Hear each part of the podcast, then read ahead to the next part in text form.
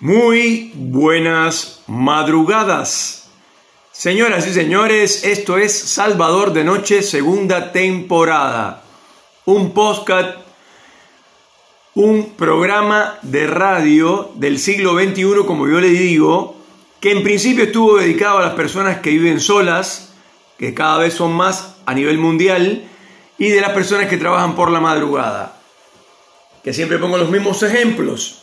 Entonces, ya ustedes saben quiénes son los que trabajan por la madrugada, quiénes son los que nos preparan las cosas para que todos los demás que se levantan como muy, ta- como muy tarde, a las siete de la mañana, para ir a trabajar, sobre todo de lunes a viernes, en general ocho horas, la mayor parte de la gente trabaja ocho horas. Ahora, ¿se han puesto a pensar ustedes qué pasaría si no trabajáramos? Olvídense de la economía mundial, olvídense del mejoramiento y desarrollo de los países, de nuestro propio desarrollo personal. No se trata de eso, no va por ahí. Sino pónganse a pensar si esas ocho horas, diez y hasta doce horas de trabajo diarias, en la cual nos esforzamos al máximo para cumplir con ciertas labores, desde una persona que tiene que, eh, o sea, un agricultor, una persona que trabaja esto, recolectando frutas, verduras, eh, o sea, en la producción directa en el campo, hasta las personas que trabajan eh, en el diseño de las nuevas tecnologías a nivel mundial, de los, eh, o sea, del diseño desde autos para movernos, carros, dicho por ahí en otros países, hasta la gente de la NASA que prepara tecnología para el futuro, que quiere eh, hacer una comunidad en Marte o en la Luna. Todos trabajamos, o casi todos. Y de esa población, el uno por ciento a nivel mundial es, son ricos. Los demás son todos o laburantes o pobres que no tienen para comer. Así que fíjense lo desbalanceada que está la sociedad humana a nivel mundial, ¿no? O sea, por eso yo a veces digo que por ahí hay algunos que se lo toman personal, que cuando, cuando uno tiene riqueza, cuando uno genera riqueza diaria por su talento, no porque está eh, robándole a nadie, ni, ni nada de eso, al contrario. Yo creo que si una persona es talentosa para generar riqueza y lo puede hacer, y lo puede hacer bien, me parece perfecto. Me encantaría eh, esto saberlo o saberlo hacer. O sea, hacer negocios para ganar dinero y generar riqueza para uno y para su familia de manera honesta, ¿no? Por supuesto. Y, y con todo el respeto y admiración que tienen la gente que se han hechos ricos trabajando, como dicen acá, laburando. Pero sigue siendo el uno por ciento de la población mundial. Todos los demás, esto, eh, lo, la llamada clase media y después, bueno, clase baja, pobres, etcétera, eh, todas las personas de este planeta, o casi todos, trabajan. La mayor parte de la gente trabaja. Hay gente que se dedica Eh, um, digamos, la llama, el llamado malacabeza, la persona que, que desde que nació, por la manera en que se juntó con gente, por la manera en que se manejó, eh, o nació en un barrio carenciado, en un barrio pobre, en una villa miseria, o como quieran llamarle. Por supuesto que el contexto donde uno, el, el contexto geográfico o sociopolítico donde uno se, se cría, donde uno nace, tiene que ver con su desarrollo personal después de los dieciséis años, pongámosle una edad para poner alguna. En la mayor parte de los países dieciocho años es eh, ya eh, es la edad para empezar a, a trabajar, para empezar a... Y bueno, acá es veintiún años, es la edad, eh, pero en general, en la mayor parte de los países, veintiún años ya, cuando uno tiene veintiún años ya es grande hace rato.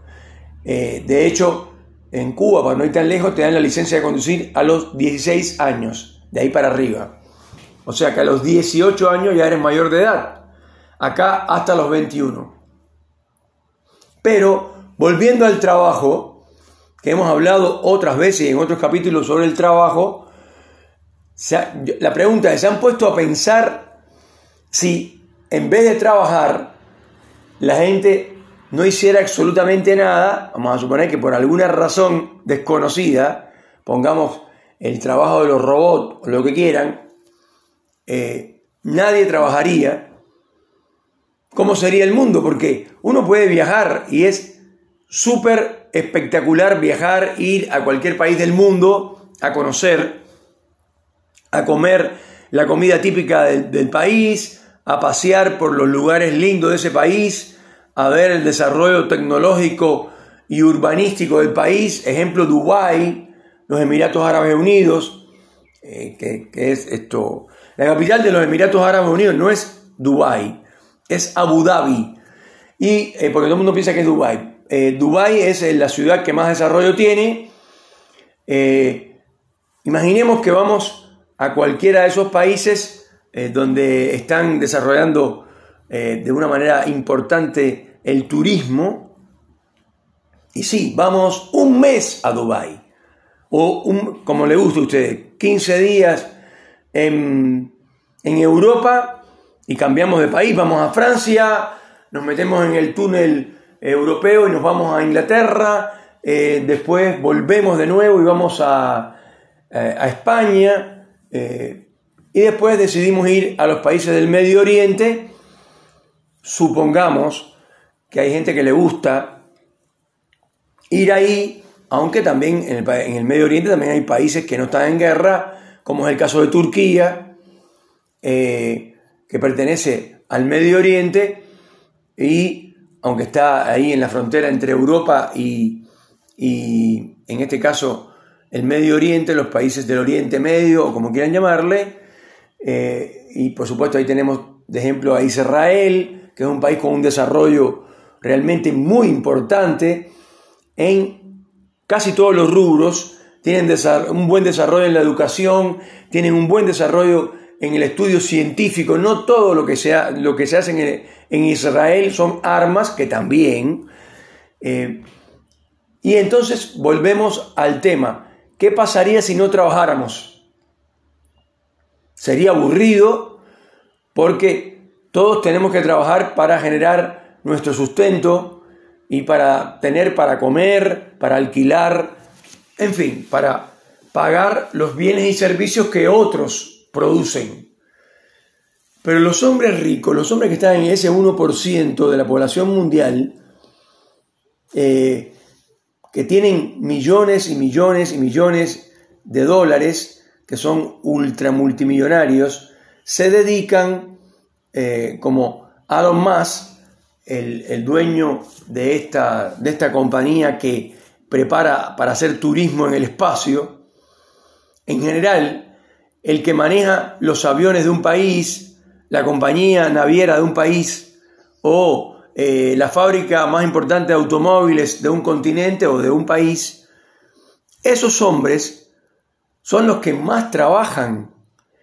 O sea, no es que se dedican a vacacionar. Todo el tiempo tienen que estar trabajando para generar riqueza. Y todo el tiempo quieren seguir generando riqueza. Eh... No sé, por poner un ejemplo, don Emilio Botín. Don Emilio Botín es el dueño del Santander, del Banco Santander, que todo el mundo conoce a nivel mundial y que él se propuso hacer en el pueblito donde nació, en Santander, obviamente en España. Eh, dijo, este banco lo voy a hacer crecer para ser el primer banco a nivel mundial. Todavía no es el primer banco a nivel mundial, pero está cerca. Está muy cerca, sobre todo cuando toda la parte de Europa del Este, del este perdón, se esto, cambió, digamos, para decirlo así, del sistema socialista que pertenecía a la comunidad comunista del mundo, como es el caso de Polonia, Hungría, Rumania, eh, la antigua Checoslovaquia, y después todas las, las nuevas esto, repúblicas exsoviética, eh, que, que bueno, ahí está Kirguistán, eh, esto, eh, Kazajastán, eh, en fin, todas las, todas las eh, eh, o sea, todos los pueblos que pertenecían a la antigua Unión Soviética y que se emanciparon y cambiaron de sistema socialista comunista a capitalista. ¿Qué hizo don Emilio Botín? Poner Banco Santander en todos esos lugares, en Polonia, en Rumania, en, este, en Hungría, en, en la antigua Checoslovaquia. Entonces, lo que hizo fue desarrollar al máximo eh, a nivel mundial el Banco Santander. Por supuesto que acá en la Argentina en, en, y en todos los esto, países latinoamericanos, o casi todos, hay Santander. Por poner un ejemplo, un, un ejemplo de un hombre que se multiplicó y que ganó muchísimo dinero a nivel mundial y sigue ganando. Su hija es quien maneja ahora el Santander hace muchos años, eh, y esto, Botín se ha dedicado, eh, digamos, a eh, seguir trabajando en el tema, pero ya con un hombre muy grande. Esto más bien lo hace de manera representativa, y la que de verdad maneja eh, a nivel mundial el, las sucursales del Santander, que son muchas, como yo decía antes, es la hija. ¿Por qué digo esto? Porque imagínense que nadie trabajara a nivel mundial, que nadie hiciera absolutamente nada y todo estaría hecho por robots, por decir alguna cosa, y nadie tendría que trabajar. De todas maneras, los seres humanos tenemos que tener una rutina, porque no te puedes pasar el día entero, el año entero de vacaciones sin hacer absolutamente nada. Te puedes tomar un año sabático, pero dos años sabáticos o tres años sabáticos, ya cuando vas por el segundo, ya vas más aburrido que... Realmente es muy aburrido no hacer absolutamente nada. Los que, los que no trabajan y tienen mucho dinero, como yo decía antes, son los que más trabajan, porque tienen que levantarse temprano para ir a reunirse con los representantes de cada sucursal de cada país. Tienen que ver o supervisar cómo se desarrolla su compañía, su banco, su cine o su cadena de cines o su cadena de carnicerías o lo que sea a nivel mundial.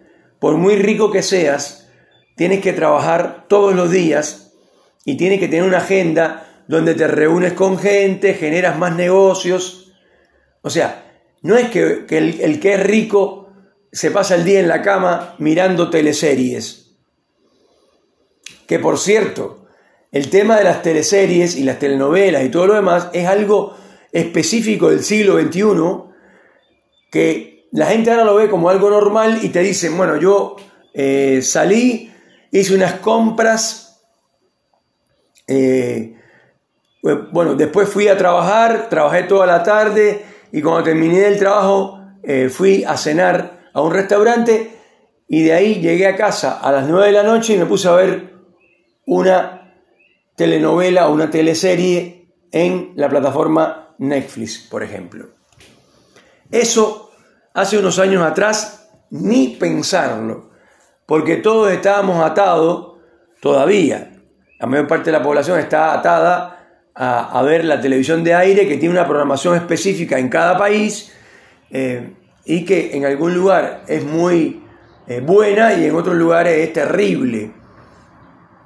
Pero estás atado a ver la televisión de aire, los noticieros de cada país, y eso de ver teleseries, de ver telenovelas, de ver películas, eh, la que quieras, de tu gusto preferido, eso es un lujo del siglo veintiuno, y yo diría que de la segunda década del siglo veintiuno, porque si bien es cierto que eso ya estaba de antes, las plataformas eh, se, han de, se han desarrollado en la, deca, en la década del dos mil diez en adelante. Eh, empezaron a, a esto, aparecer este fenómeno nuevo, que es la plataforma, las plataformas de televisión donde, de entretenimiento, o como quieran llamarle, donde uno puede esto, seleccionar lo que uno quiere ver dependiendo del gusto que uno tiene, eh, de las cosas que a uno le gustan o los países que producen televisión para esto, el disfrute de cada uno eh, a través de, del gusto de cada uno. Hay gente que le gustan eh, las cosas que producen los japoneses, otros le gustan las cosas que producen los turcos, otros le gustan las cosas que producen los colombianos, los norteamericanos, obviamente, que son líderes mundiales en producción de televisión, entretenimiento, cine o como quieran llamarle. Pero después, aún hay cosas que siguen durando, como es el caso de la televisión de aire, que aún esto sigue siendo novedosa, para decirlo así, o se sigue usando a nivel mundial, y el cine, que muchos pensaron que iba a desaparecer, ahí lo tienen, aún Esto, vivito y coleando el cine, cada vez con más tecnología, cada vez con mejores pantallas, con mejor sonido, pero sigue estando de pie el cine. Aunque hay que reconocer que uno lo que más consume es televisión, y en este caso lo que más se consume en estos momentos, lo que está de moda, es ver las, las grandes plataformas donde uno puede ver documentales, Eh, telenovelas, teleseries, esto, películas eh, de, de las viejas o actuales, y toda esa facilidad de consumo de, de entretenimiento es producido por la tecnología, por toda la parte tecnológica. Y ahí volvemos al trabajo. Recuerden que el tema de hoy, ¿qué pasaría, es, qué pasaría si no se trabajara a nivel mundial? Y siempre pongo el ejemplo de que lo manejaran robots, por decir algo.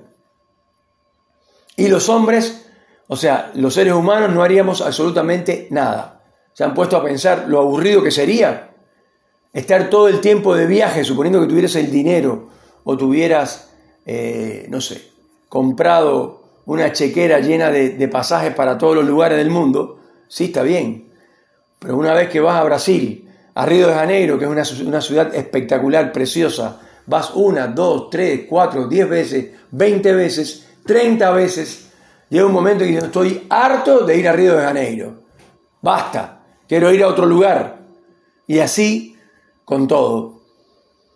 Señoras y señores, esto fue Salvador de Noche, y bueno, vamos a la sección de los saludos, donde vamos a saludar a Japón, Alemania, Rusia, Italia, Francia y Portugal, y perdón, y Suiza, que siempre me falta. Nos escuchan en Berna, Suiza, en Canadá, en la ciudad de Toronto, en los Estados Unidos, nos escuchan en Washington, New York, eh, en la ciudad de Miami, eh, líder de audiencia para este programa, eh, con el, en este caso, el cincuenta y ocho por ciento de las personas que nos escuchan a nivel mundial, nos escuchan desde la ciudad de Miami, en la ciudad de Tampa, mi equipo creativo, que le mando muchos cariños y gracias por todo lo que me ayudan. Y después tenemos en Cuba, saludamos a la gente de Santa Clara, a la gente de Cienfuegos, a la gente de La Habana, eh, que nos escuchan. Muchas gracias por escucharnos. Eh, en Latinoamérica, o sea, ya en la América del Sur, Colombia, Venezuela, Uruguay, Paraguay y Chile. Acá en la Argentina, en Buenos Aires, capital federal, y acá en la capital de la Patagonia, donde siempre saludamos a un fan de este programa, el señor Mauricio, le mandamos un fuerte abrazo, eh, y por supuesto que aceptamos todas las críticas que nos, nos ha hecho, eh, por supuesto que, que siempre que sean bien intencionadas no hay ningún problema con eso, eh, así que te agradecemos, Mauricio. Y después esto... En la ciudad de Cipolletti, América, acá tenemos a Angélica Domínguez, eh, y en el barrio de Ferria Carina, en Fernández Oro, tenemos a Cacho, eh, en Cervantes a Jorge, el gran Jorgito, eh, y después, como siempre, la familia García, eh, en Allen, en Roca Carina y en Villa Regina. Saludamos, por supuesto, a nuestro amigo Tony, un tipo que mucha gente me pregunta, ¿y quién es Tony? Pero Tony es el chofer del transporte público que me lleva todos los días a casa cuando termino de trabajar. Me dice, no me diga. Le digo, sí, pero es un fanático del programa, escucha todos los capítulos sí o sí, y además los comparte con eh, gente que viaja eh, en el eh, colectivo o en el ómnibus o como quieran llamarle.